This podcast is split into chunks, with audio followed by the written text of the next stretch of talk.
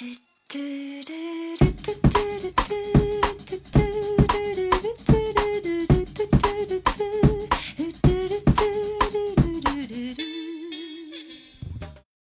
家好，欢迎来到第十五期 Talk Street，我是十一。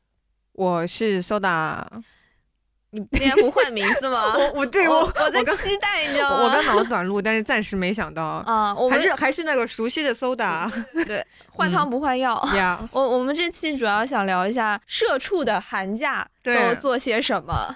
就简单一句，寒假怎么耍？对，但是问题社畜哪里来寒假呢？就大家刚开始先看到这个标题，不要被劝退了，就觉得啊，我们都上班了，没有寒假了，就不听了。别，首先社社畜的寒假定义非常宽泛，就是寒冷的冬天的假期都叫寒假，周末也算。对，嗯，呃，所以最近期的话就是元旦这个假期，我们就今天聊一聊今年元旦，反正我们冬天们我们都怎么玩儿。对对，冬天们都有哪些玩乐的项目好？的，嗯然后我先说吧，因为我我的元旦假期从周五的晚上就开始了，我非常悲惨，我 你们应该提前就开始传局了吧？我我提前很久就开始攒局了，然后好像一直被割，直到 直到两三割割天前，两三天前同事们就各自攒局嘛。那天那嗯个、呃某同事 W 还是呃 R 还是 W 也在，那个、哦还有一个 Y、密码？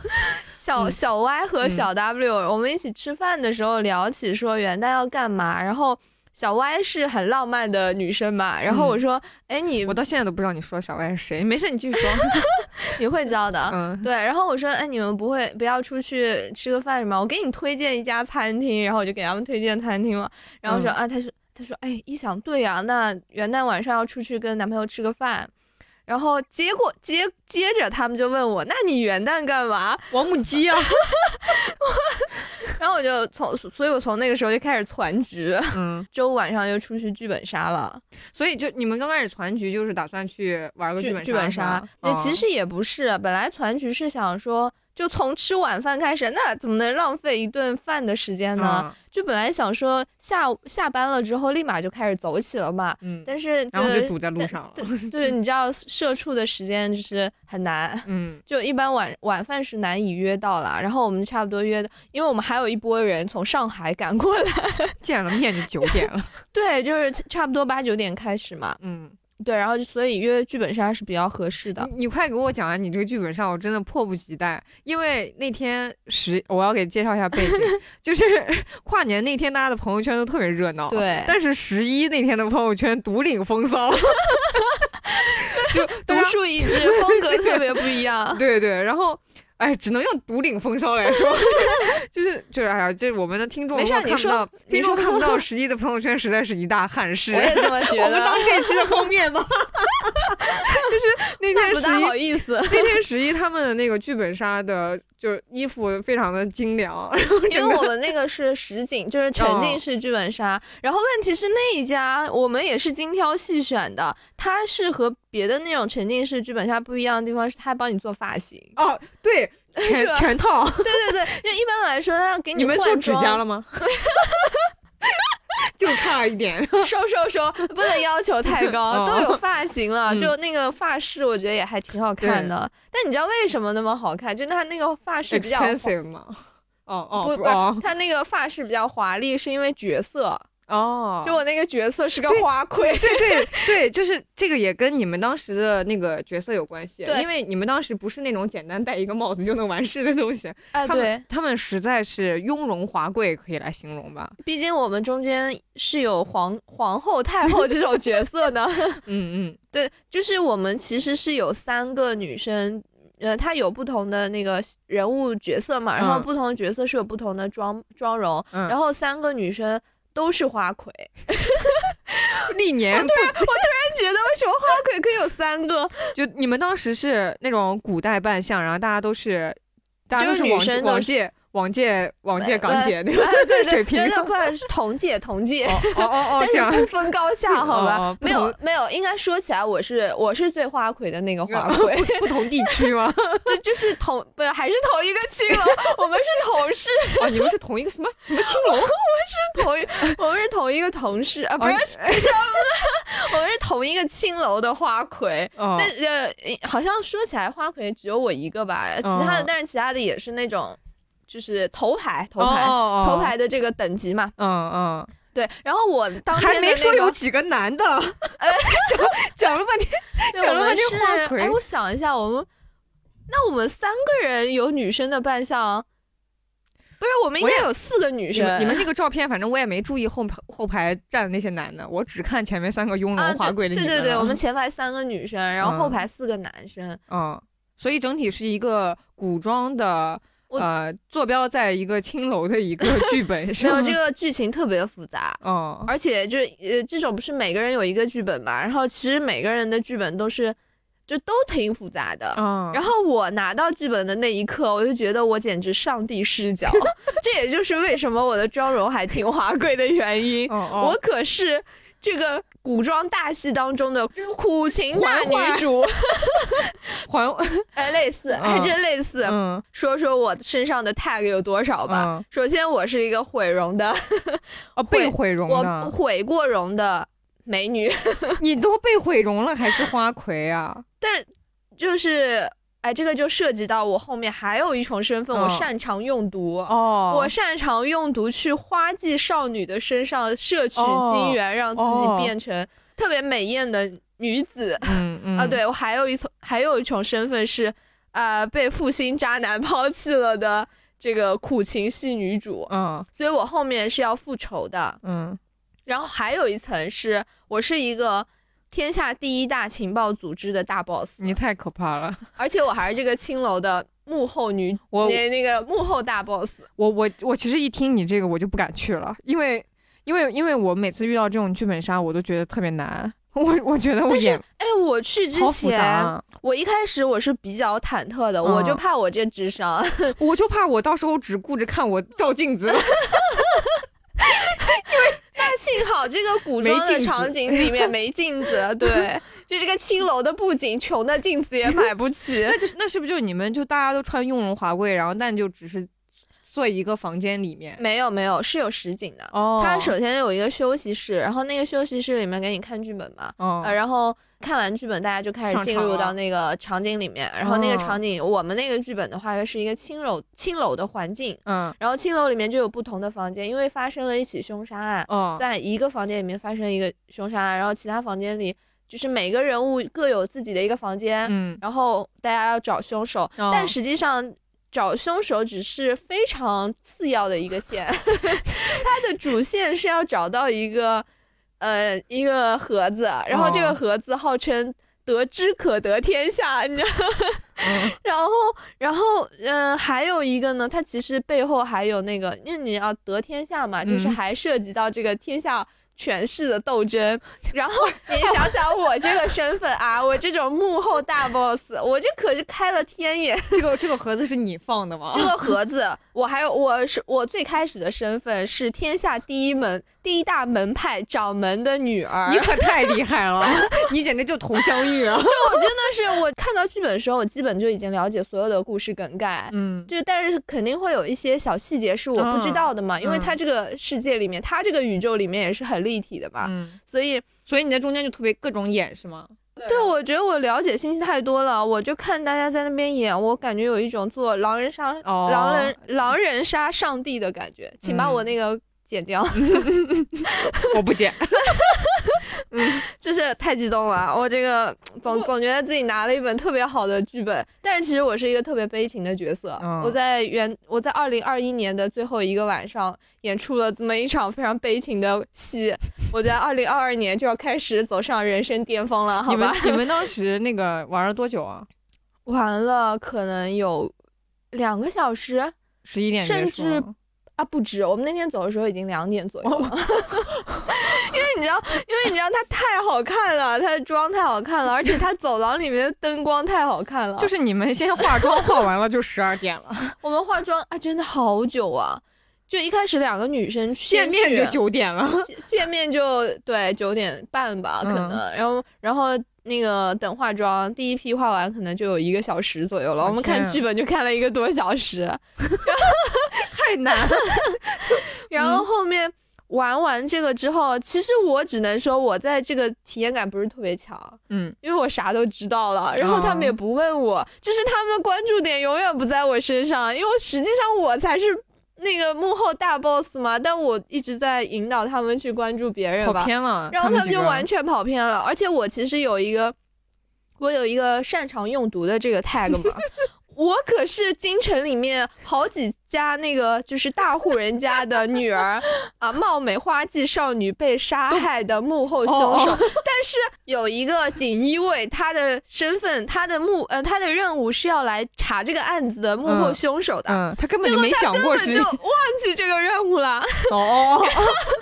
哦，我这个就戏都没地方演了，然后，几我几乎到最后自爆了才，嗯，就大家才想到，哦，原来你是，嗯，本来这个是跨年节目嘛，嗯，然后真的就跨了，嗯嗯，我们是在各种阴谋纷争当中跨了年，我都好奇你们都要两点了，那个脑子还能支撑接下来大家阴谋纷争吗？就是后期其实还配合一点拍照的时间，夹杂一点拍照的时间，嗯。啊，确实还挺精彩的。我当时，你那个，你那个时候，我都已经，你那个时候在飞机上？No No No 啊，是吗？我在我在成都的酒店里已经滚完了泡沫轴，我已经睡了。不是你当天不是十一点的飞机吗？因为我八点多，八点多，八点多，对。啊，对，当天 Soda 我在玩剧本杀的时候，Soda 在去成都的飞机上。对，当时去的路上，今年元旦呢。今年元旦的短途假期定的是去成都，而且也非常的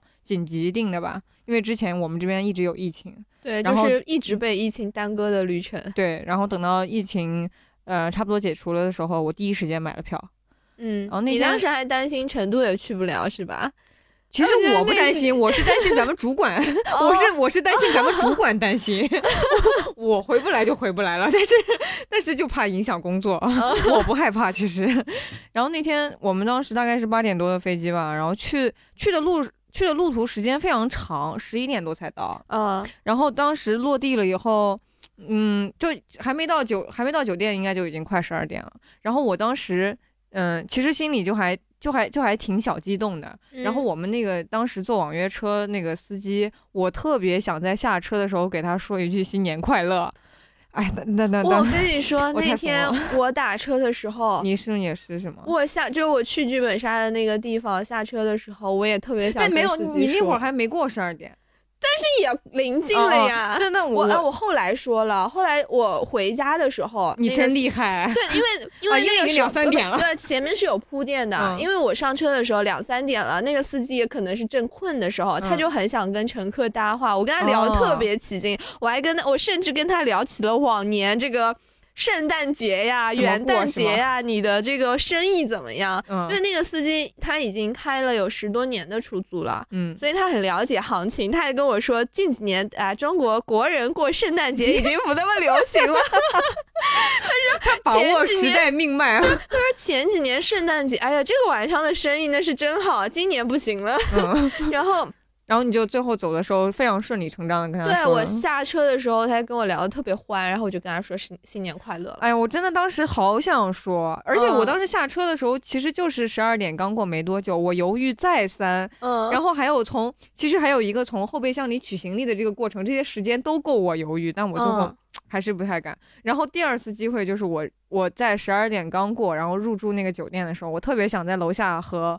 酒店的工作人员说一句，那那但那就是你要这这个状态就跟你特别开心，然后你就跟罗马假日的女主，我 出门了以后就见到任何一个人都想说一句你好，然后哎我真的我当时跟那个司机两你知道凌晨两点的时候跟一个陌生人聊天聊那么快乐，还跟他说新年快乐，就感觉就感觉自己是《真爱至上》里面的女主，哎对，某一段故事的对那个时候好像真的就是。你你你也不会去有戒备心什么的。你看到一个陌生人，真的就想好好的、真诚的给他说一句新年快乐，去祝真心祝福他。对我，当时就，但是我就是怂，然后我还没跟你说完，嗯我有中间有好几次机会，我在第二次机会就痛失我我跟小吴我们两个一起在上电梯，我就跟他感慨说，哎呀，我刚好想和那个门口的店员说新年快乐，但是我不敢说，小吴还在那儿损我。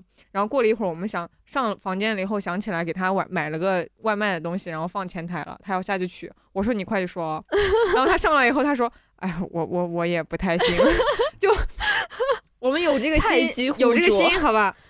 然后那个到了到了，不过到了成都，接下来那几天玩的确实也挺好的。嗯，然后都玩了什么？我觉得这次这次冬日出游一个很重要的点就是我就是因为我、啊，就是因为我实在太优秀了，啊，就 我出门是。攻略的策划者我跟你说，我跟你说，我出门带的东西，我简直就是机器猫本，机器猫本猫，这个我必须得作证，我必须得作证。我一直特别好奇，你是怎么在行李箱，而且是二十寸的行李箱，对吧？能上飞机不用托运的行李箱里面，能塞进那么多东西，你看我什么瑜伽垫，啊，然后，而且我发现了这次就可以不用，可以用花生球来代替泡沫轴。反正大概在是在在旅行途中能起到差不多相同的作用，可以按摩的作用。就是那个花生球，呃硬的那个带刺儿的那那不是那是那那那个不是花生球，花生球球是？呃对，那花生球是长一个两头大中间小的一个东西，哦哦嗯，像哦花生一样。然后那个可以起到一个简易的模仿的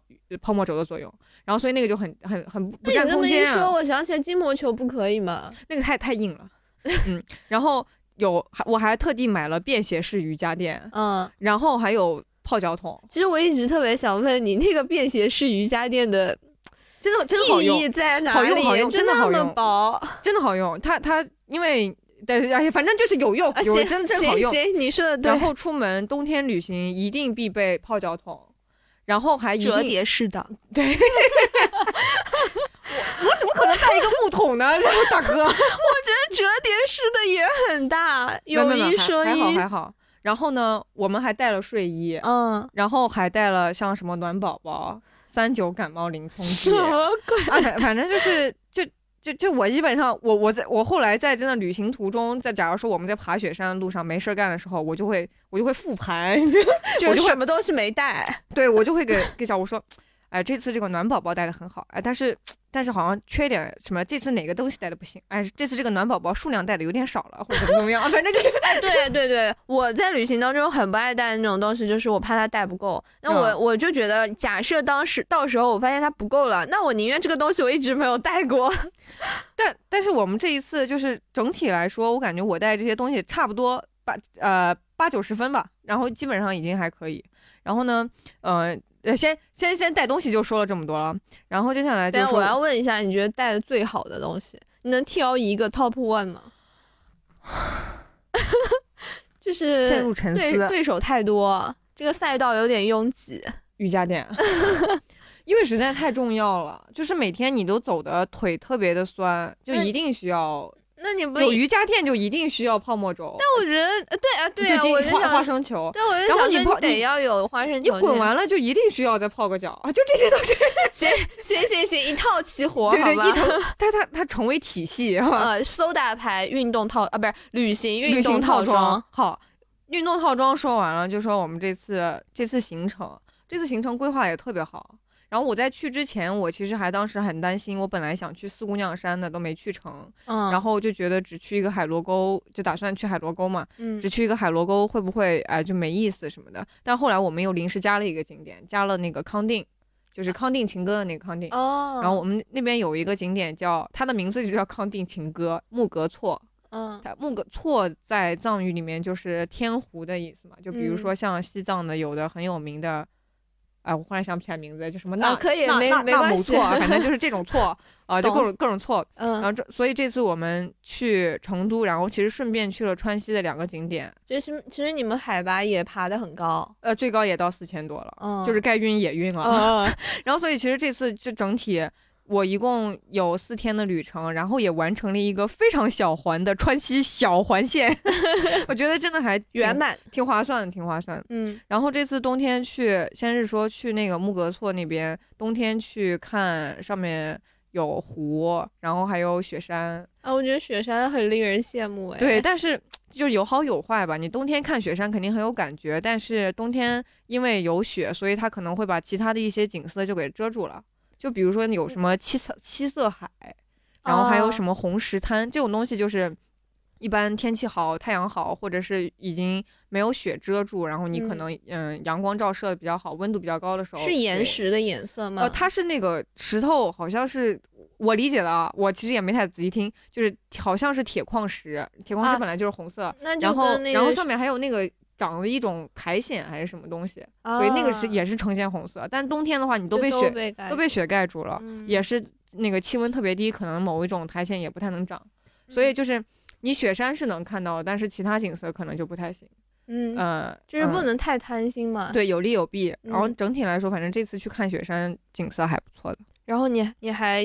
逛了什么有意思的景点吗？嗯，第一天先去了呃康定，然后第二天去了海螺沟。然后我刚开始对海螺沟其实就觉得，我听我听说它是一个商业化程度很高的一个景区，因为我们对它不抱希望，因为我们本来就觉得啊，我们去去四姑娘山那种可能有点野，然后就去一个商业化程度比较高的，就相当于不会出什么岔子吧，就嗯方便一些，吃饭什么都方便一些。确实，它那边是一个嗯规模挺大的一个镇子。然后有很多住宿和吃饭的地方，然后他们就在那个木格，就那个海螺沟景区的门口，然后所以其实住宿吃饭什么都很方便。然后那边，但是，嗯，景色也还行，呃，就是冬天你去看，确实也是看雪山很好，嗯，然后还有一个看那个呃有雪的那个什么，好像叫什么。高山雨林还是什么的，就是其实都是树，然后树非常的高，我感觉有好几百年那种。哎呀，羡慕了！好几百年的树，然后呢，覆盖着很厚的雪，有点有点像那种画面感，对吧？对吧？你有没有就是你有没有学过一篇课文叫《地下森林断想》？教材不一样，一定是教材不一样。我当时嗯，应该是小学还是初中的时候，我最喜欢的一篇语文课文就叫《地下森林断想》。嗯，然后我们当他讲的是什么内容？嗯，他讲的是在东北的，好像什么镜泊湖什么附近有一片森林，它那个森林是地下森林。就是你平常站的平地，就基本上要比它那个树梢还要高。你是朝下看，它是有相当类似于一个大坑，然后坑里面长了很多很古老的那种树。嗯，是张抗抗写的。我们一定没有这篇课文，教材不同。然后我们这次在那个海螺沟上雪山的时候，他是坐缆车嘛。嗯。然后当时看到下面的一些树的时候，真的就很像这个地下森林，就因为它可能，呃，树的那个地势，它它根的那个地势就会比较低。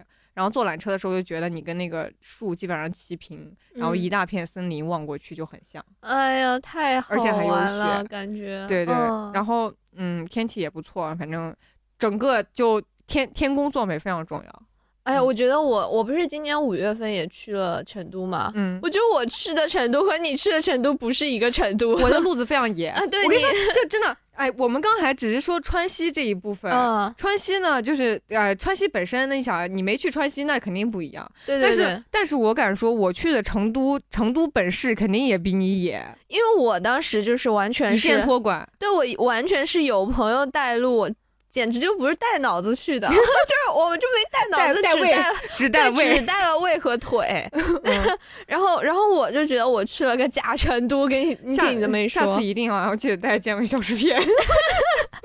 就说起这个，真的，我当时真的一点不夸张，因为可能是夏天不太一样，我就感觉我一下飞机，这个成都的空气中弥弥漫的就是火锅味，从双流机场就开始。对，嗯。然后我跟朋友说的时候，他们真不信，但我就我是真的闻到很很浓烈的火锅味。我觉得可能是你后面那个人 吃了辣条。不是，真的就是一出机舱，你知道吧？就还坐摆渡车嘛，就一出机舱就能闻到那个浓烈的欢迎的气氛。然后，然后第二天就开始吃火锅呀，就是那几天，嗯，就我的，因为那我那两个我一起去了三个人嘛，然后另外两个朋友就很能吃辣，嗯，然后他们就觉得我吃。就在他们眼里，我就吃不了辣。嗯，但其实你知道，我也还行，对吧？只能说麻麻。我可是吃赢了重庆人的。对，然后当时就他们就说，一开始照顾我，就不吃辣。然后后来我说那不行啊，我要证明一下我吃辣的实力。嗯，然后有一天他们就说那行，我们就尝尝中辣，好吧？嗯 吃完之后我说啊还好啊，也就这样啊。然后第二天我们去另一个景点的时候说卧，床不起，卧龙先生，在那个景点里面我去了无数趟洗手间，就大家都没见过你，就他们俩都把整个景点都快逛完了。你只逛过卫生间。然后对，就从此就成为我我懂你，我 哎，我真的懂你这种感觉，就是就刚开始我我是从海螺沟回来那天晚上，我们到成都的时候就想的是，我们今天一定路上早点开，呃快点开，然后我们早点晚上早点到到到成都，然后规划满满，就说我们争取六点一顿火锅，十点一顿烧烤，好不好？然后最后到的比较晚，就是八点，好，那我们就十点一顿大火锅，我们这顿火锅吃大一点。然后呢，就好，其实最后也吃了一个全国连锁品牌，然后呢，那天还是你在成都唯一一天唯一一顿火顿，锅，对对，然后后、嗯后来都没真的都没顾得上再吃了，因为因为后来我就规划了一下，就是你想一顿火锅它比较占肚子，那我还不如去多吃多种多样的小吃，就是你要把一顿掰成几顿来对。对对对对，因为实在是顿数不够，然后我要好好的规划。然后那天晚上就先先先先到成都，那天晚上先去吃了火锅，然后呢，第二天我就要开始我的刷街之旅。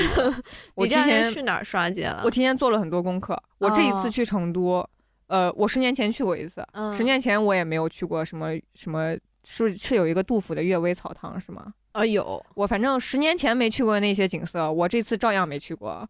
成都我成都我去过两次了，宽窄巷子我只是路过过，然后什么锦鲤啊都都没去过就。锦锦鲤真的就是我不信邪吗，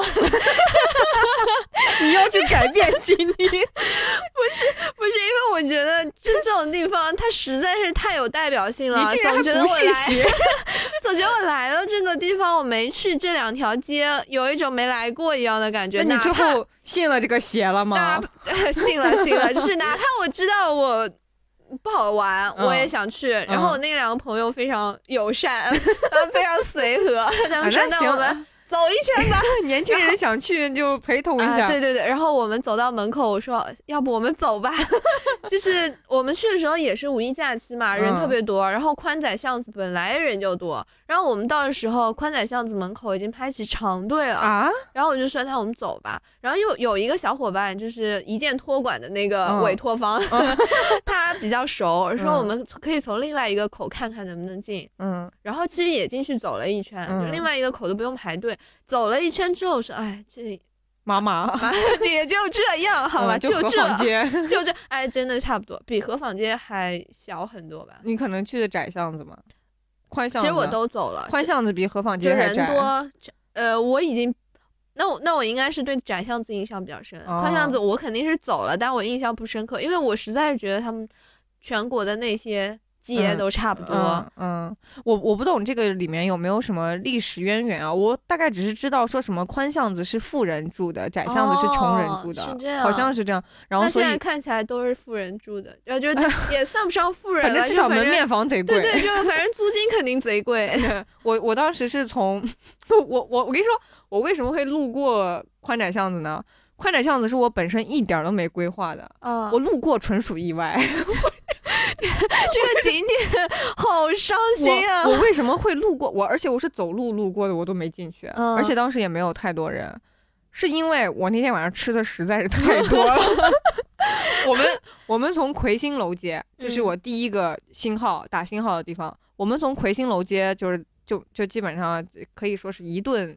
一一一一顿操作猛如虎，实在吃不下，然后开始打包带走，然后就觉得不行，我吃的实在是哦太，撑了。所以你是拎着外卖盒，对啊，不打包盒从宽巷宽然后窄巷子门我当时口走过。我当时我男朋友说我们要不打车回吧，我说别别别，几公里我都走，然后我们就硬生生走了二三公里，然后走回了酒店。就在这个途中，好像途经了宽窄巷子，就从外面看了一眼，就这，就这，就就我我我我真的反正对跟他的交互也就只有这。哦那你嗯在成都城里面、市区里面还玩了什么景点吗？深度游，就是 是有多深度避开所有景点的深度游。啊？呃但是我也没有去看熊猫了。嗯那你打麻将了吗？啊，那那那没有，那没有，就是我先我先去了最重要的两个地方，就是哎三个地方吧。吃的地方是两个地方，一个是魁星楼街，还有一个就是建设路。嗯，建设路可能是因为我那天状态不是太行，哎，建设路是那个电电电子科大对对对啊，我也去了。呃，但是他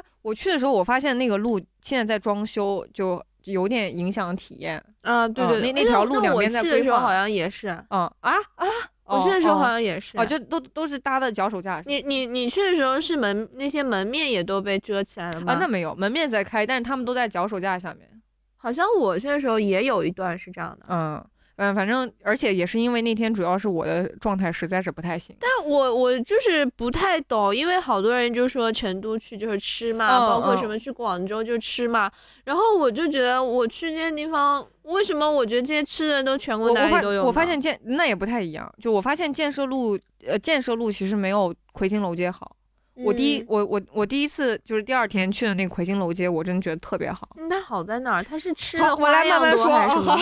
来来来来来，这个魁星楼街，我可能也是有对它有第一次见的这个滤镜。然后首先，我觉得魁星楼街比建设路好的一个体验就是它那个街比较窄，它就差不多就不像魁星楼街，它中间是马路，啊，然后你来回过的话不是很方便，你要去走那个人行道。然后魁星楼街你可以随便横穿马路，但那个哦路很窄，就是最多就两车道。它就是一个小吃街一啊，样的它就是一个小巷子，但是它没有像，就但它又不像河坊街那种就商商业化搞得那么明显。呃，那个那可能不是所有人都知道河坊 街在哪那河坊街是杭州城 内一个有一点历史渊源的一个一条街。对我，所以我就觉得那个呃魁星楼街，它其实就是为了吃，有点类似于那种居民区附近的一个稍微。哦，那我能 get 对，就还挺安静的，然后哦嗯，然后两边的店也特别多，而且有名店也很多。就它很有烟火气，是不啊是？对对对，然后呢，我们首先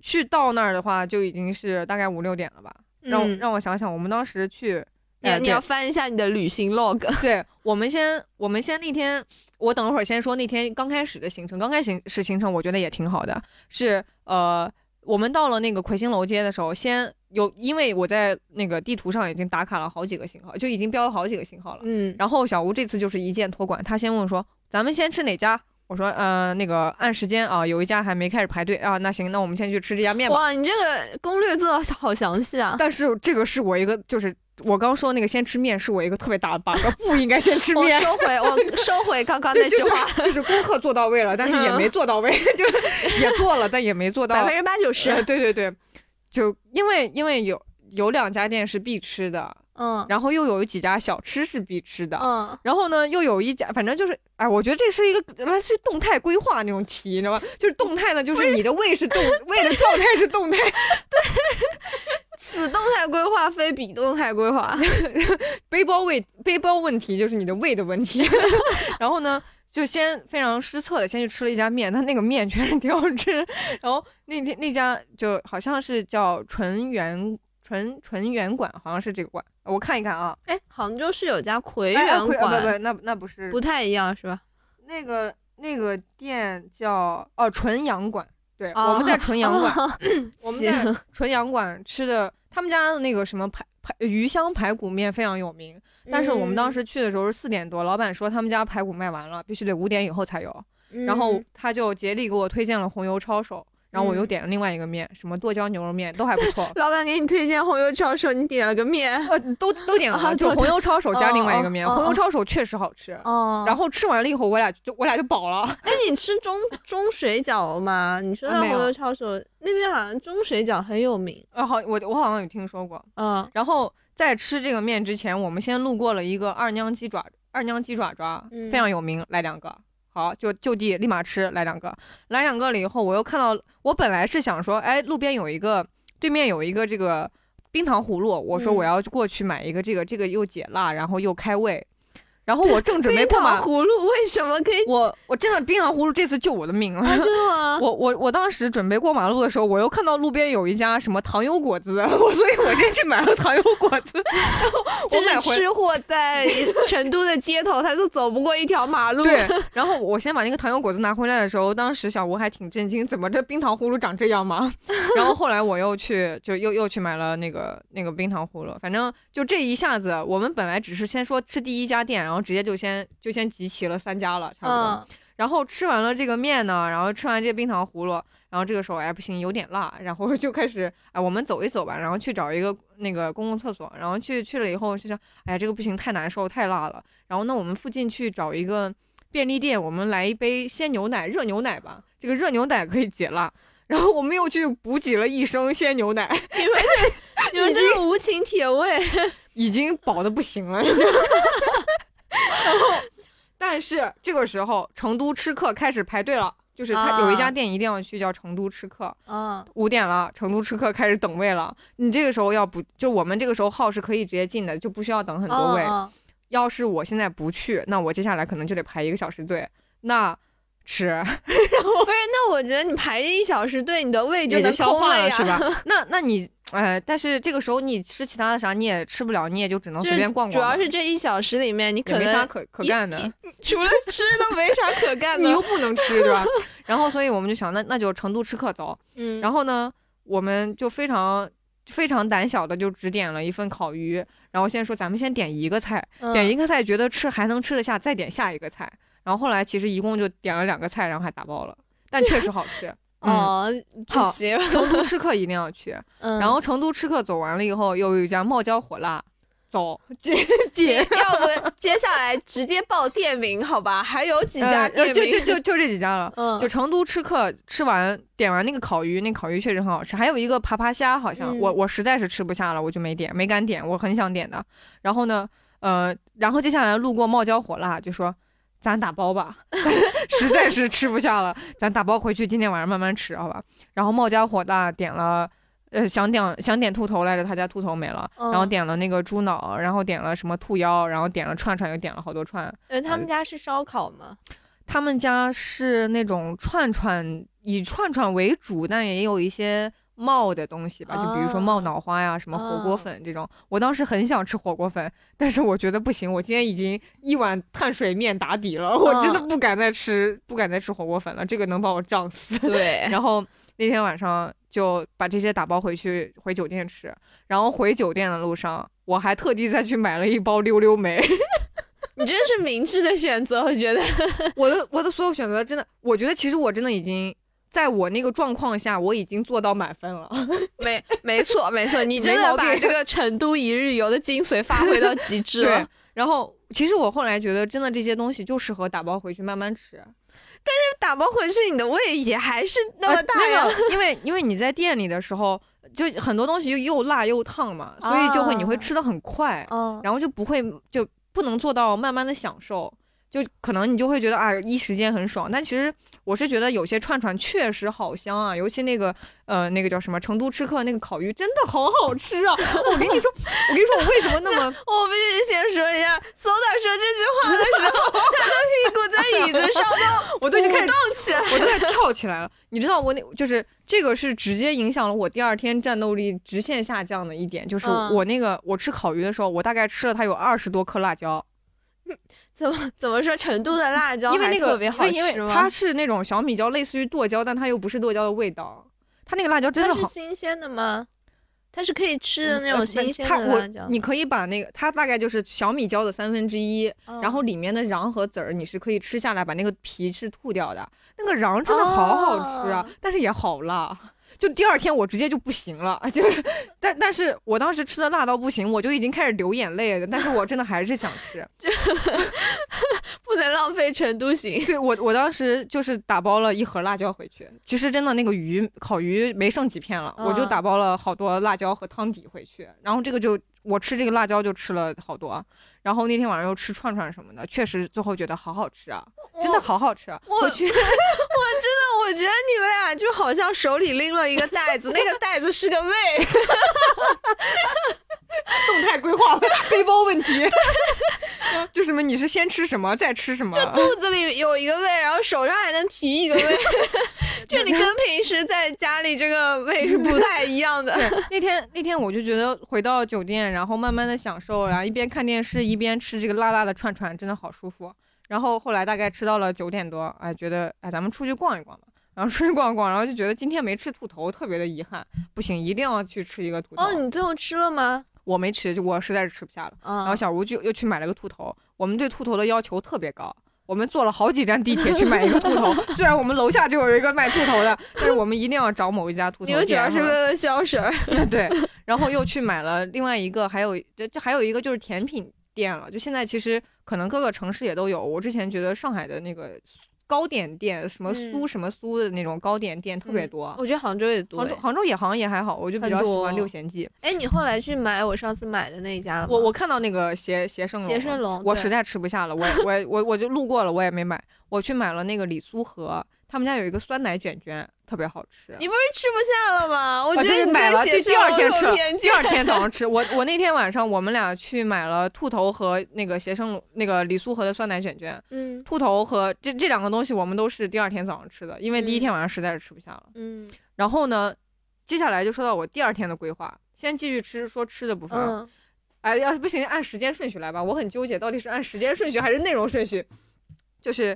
时间顺序上是非常非常自然的，就是我我因为我前一天晚上吃了好多辣椒，真的是直接就干吃辣椒的，然后我第二天就不行了，我 我第二去洗手间一日游，我第二天就。萎了，你知道就我我整个人就就非常难受，我很没很没力气。然后呢，我本来对今天的规划是，今天早上是上半天，我们先在酒店吃一个早餐，然后呢，我们去附近的人民公园，我们去划船、碰碰车，然后碰碰车搞完了以后呢，中午回来收拾行李，把行李放前台，然后我们接下来去建设路，哎，不不，直接从碰碰车去建设路，然后呢。建设路吃完了以后，然后基本上回前台来取东西就去机场了，大概下午三点。然后差不多实际行程也是按这样的。但是刚开始今天早上起来，大概就是吃早餐那会儿，我就哎，你们就直接去机场了？你们什么时候去去的那个海螺沟这些呢？海螺沟之前的呀。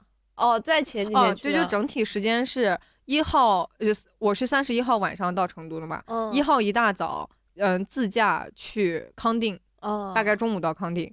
然后晚上大概从三四点从康定出发，然后晚上就住海螺沟的那个摩西古镇，嗯，然后就是二号晚呃一号晚上住海螺沟，然后呢一号的，哎对，二号一大早玩海螺沟景点，嗯，然后二号的大概中午十二点多从海螺沟自驾从那个海螺沟回来到成都，大概回来以后得有，哎我们大概三四点走的，八点到成都吧，嗯，然后三号。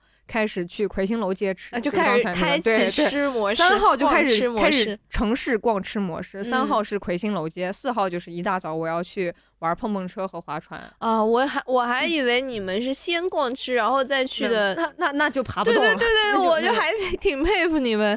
然后我们四号一大早去人民广场，这个是这个也是我非常偶然看到了一个什么，呃，成都是有一个很老的广场，就公园叫人民公园。然后那个公园就啥也能干，就也能相亲，然后也能也小孩也能玩儿，然后是包含了人的 从从童从童年到老年，然后还有各种就是老年人在那儿就是那个什么锻炼身体的啊什么的，然后还有一个什么可以铭记烈士的一个一个纪念碑。哇，这个公园真是涵盖了包罗万象，嗯，对，就可能就是这种城市特别有特色的老公园嘛，嗯，然后它那个。碰碰车那边确实还挺好玩，有碰碰车，有划船。我们先去儿童乐园玩了碰碰车，三分钟十块钱一个人，哎，好便宜啊！对我当时还想着，这三分钟也太长，太太短了吧。然后呢，全场就除了维修人员以外，就我们两个人在玩。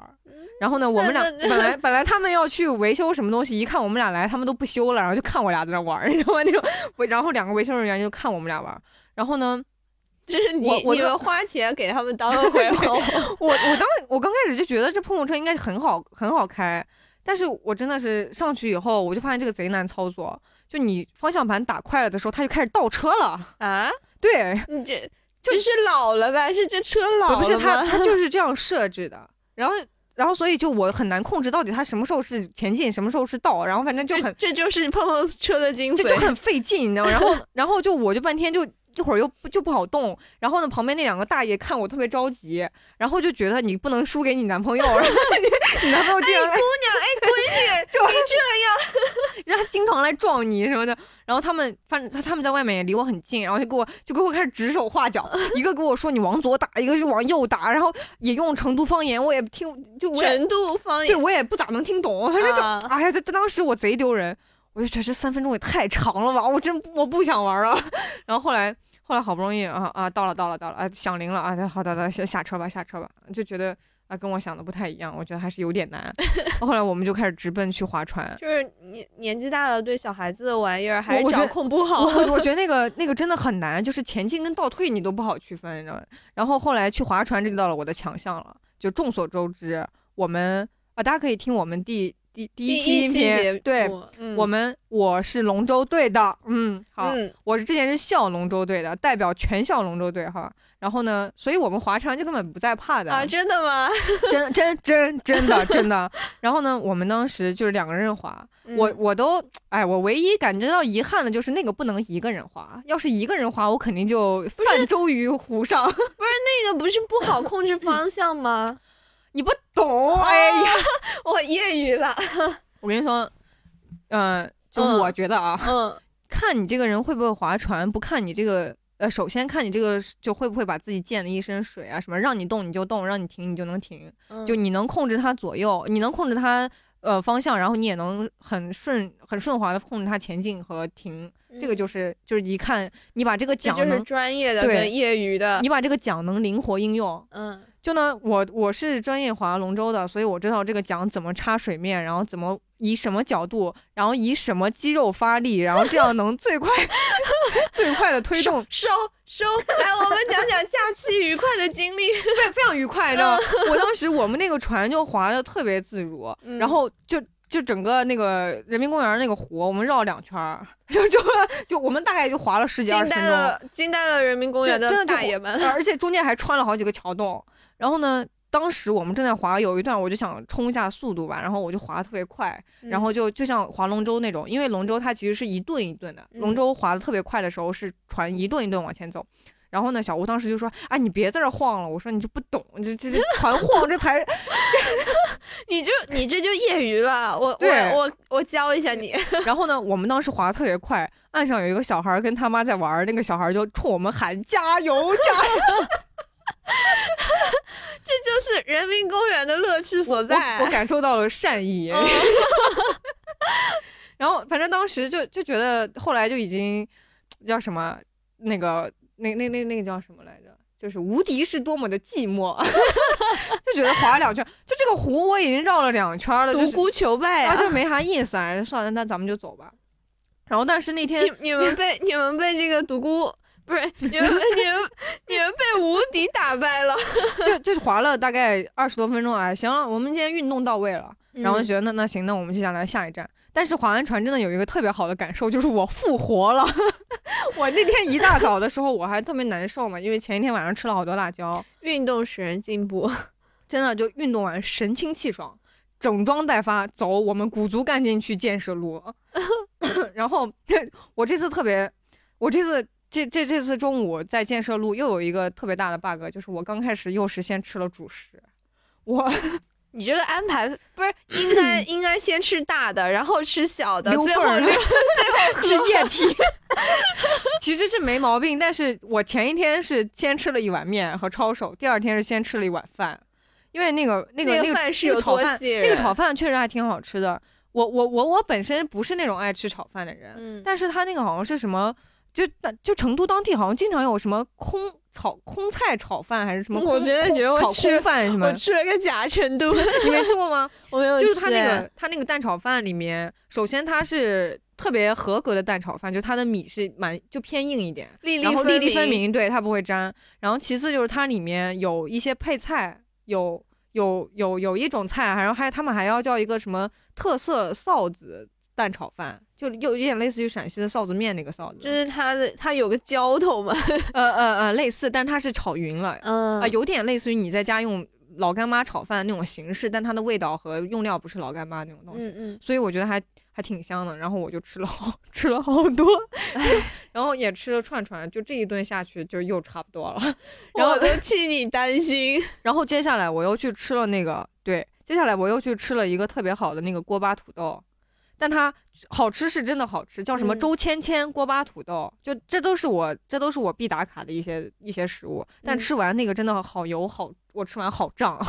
就就又又难受又多就加了一份。是它那个是真的好油，我感我就你吃那个了吗？我吃过那个，就是外面脆脆的，里面是嗯软糯的土豆，土豆对嗯然后它的那个什么最最招牌的那口味是什么糖醋麻辣味，我没有吃那一家，那个不是在成都吃的，那真的好好好好吃，但就是就是太油了。就就你可能我我一顿我平常一顿饭吃一个这个也就差不多，但那天我先吃了一碗饭，没事儿，你那天就找了两个胃。然后然后吃了这个锅巴土豆，我后来小吴去小吴要点冰粉，然后又点了一个小酥肉，哦，我真的觉得成都的冰粉有比其他地方的好吃哎，但是我可能是冬天吃的，所以我就就有哎点凉。有有可能。但那个那个冰粉确实挺好吃，他们那边冰粉很多都是手搓的冰粉。就是我当时，我我当时去的是在一家店排排队等位的时候，嗯，我觉得做冰粉的那个呃阿姨特别会做生意，她就把她的推车推到人家店门口队伍旁边，嗯，然后坐在那儿等位的人都去他那儿买。对对，尤其是夏天特别热的时候。，对，我冬天吃那个就真的有点冰，但确实挺好吃的。嗯我感觉那个冰粉跟我们平常在外地的火锅店里吃到的冰粉不太一样，外地的有点像，就有点像某个容器里面盛出来的冻住了东西，然后那个里，然后他们本地的那种手搓的是那种滑溜溜的感觉，反正是不太一样，说不出来而且里面有好多气泡。具体。哎，对对有对吧有有有，然后反正就是好吃，软软的，软软软的，然后弹弹的。但外地的感觉就是就是方方正正的嗯是、啊，对吧？就这个。不太一样。然然后那感觉不像手料会感觉对多一点，然后就好吃是好吃，确实冬天有点凉。嗯，然后呢，吃完那个，我又吃了一串糖葫芦。就是糖糖葫芦在整个旅程当中充当了健胃消食片的功能。对对对，然后我这个时候基本上缓回半条命吧，然后就觉得不行，这个吃确实是真的不太敢吃了。然后接下来我们就就去了，就去了那个呃，想去成都博物馆，啊，去了吗？对，去了。然后接下来我们就吃的这部分说完，就开始说文化之旅，也 也文化之旅。这个又要回到，哎呀，我这个真的插叙，又要回到前一天下午。嗯前一天下午呢，是当时应该是三号，三号就是中午，我们先去了那个四川博物馆，嗯然后去去完四川博物馆就去那个魁星楼街了嘛。然后，然后先去四川博物馆。其实我我之前在小红书，哎，我现在发现小红书的东西要部分信，就是部分可信，真的。说起这个，我真的觉得小红书景点实在是需要有嗯这个理智的判断，哎，我判断完了之后我觉得需要我再去写一份呃攻略，对是吧？对对对对，就是因为我在去那个四川博物馆之前，小红书上好多人都说什么四川博物馆不行啊，然后什么什么成都博物馆比四川博物馆吊打啊，嗯，这是唯一一个市博物馆高于省博的，怎么怎么。但是我其实，所以我看到这些以后，我当时三号下午去四川博物馆，我可能就预期就挺低的，嗯但确实挺好看的。然后我们先直奔张大千展，嗯因为张大千是四川内江人，啊，然后所以他有一个特别的展，就完全是张大千的展。嗯，就在别的地方可能看不到，对，我们先去看，我们当时 小吴还挺好笑。哎，咱一下上来欣赏张大千有点欣赏不了，咱先去那个 书画展，慢慢来，咱先去书画从展，儿童书画展开始，我们先去书画展打个底啊。然后那个书画展里面就是确实有很多书法和绘画，我觉得就还挺好看的。嗯然后呢，看完那个以后，我们就进了张大千展。张大千展它有展示了他什么人生重要的三个阶段，然后比如说他，呃，最开始的画是什么风格，然后后来他敦煌，他他有他中间好像有三年期间，然后在敦煌一直在去临摹那个敦煌的壁画，啊，然后也对他后期的一些什么色彩风格，就是什么画风产生了巨大的影响。嗯然后所以他中间展示了很多张大千对于敦煌的那个临摹，就很好看。然后后来还有他晚晚年的一些画，然后我们基本上四川博物馆就重点看了这个展，然后当时也挺好笑，我们当时想，哎，这个张大千展看完就行了吧？这个毕竟是从已经到艺术的巅峰了，毕竟，毕竟我是我是从一个某朝古都来的人，对吧？就我我们那边的陕西历史博物馆才就是这这个这个也不差，对，那那实在是太有名了。就其他的历史文物我就算了，我就不看了吧。嗯，然后但是我们就出门了，出门了看到了一个海报，嗯什么长江流域文明青铜展，然后有三星堆的那个、那个东西，然后我们就哎哎这个不错，那我们再进去一下吧。那我有个 问题，三星堆是长江流域的吗？是，它不就是成都那边成都、成都在长江旁边，你不知啊道吗？原就原谅我，原谅我，这就是这段忽略好吧？就是长江流域，它分为三个部分，嗯，一个是古蜀文明，一个是，古蜀，就是蜀国，一个是啊古蜀这部分，然后再来接下来到什么中下游，就是湖北那边吧，然后湖北叫边呃湖北的那个什么荆荆楚文明是吗？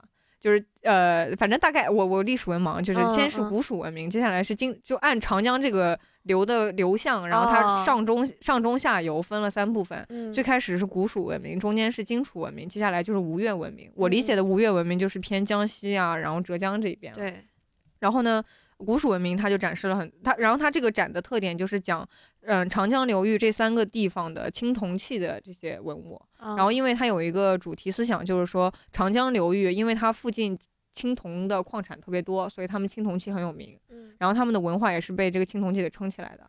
然后当时就展出了这个三星堆很有名的那个青铜面具，然后就觉得很值。反正这一趟你们你们看到了那个就是很经典的那个面具。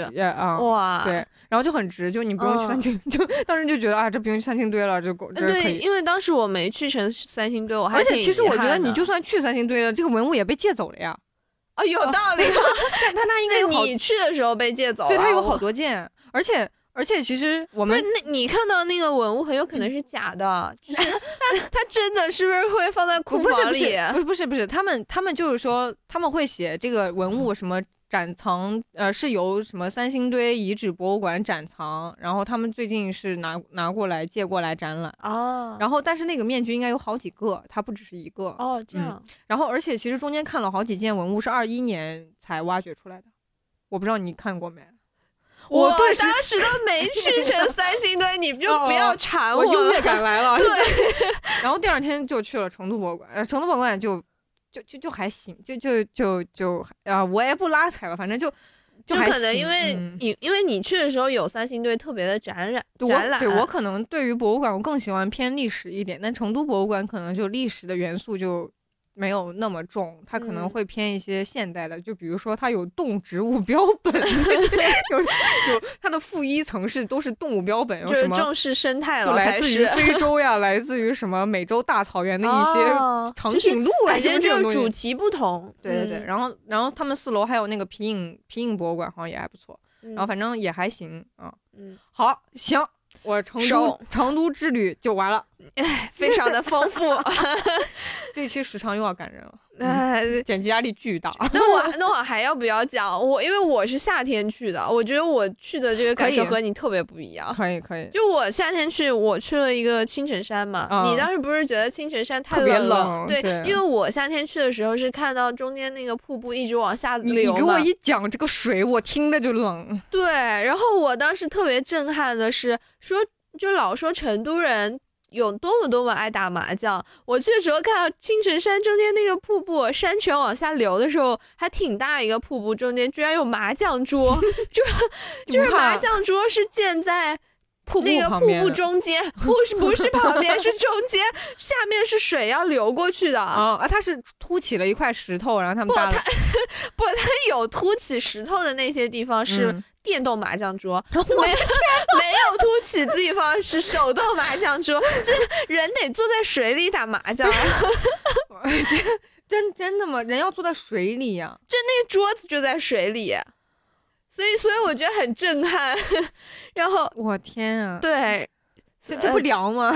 这就是夏天嘛，嗯，对，所以所以我我觉得跟你冬天去这个感受是完全不一样的。，对对，所以就是每个地方各个季节有各个季节的美吧。嗯，嗯但从我们俩经历对比来看，就是旅行还是要自己做攻略，就不哦能非、呃不能省这个时间一一键托管。就 是感觉去了跟没去一样。对对 嗯，好，那我们这期就聊到这里吧。好的，祝大家过年好，新年快乐！在这里，给您拜年了。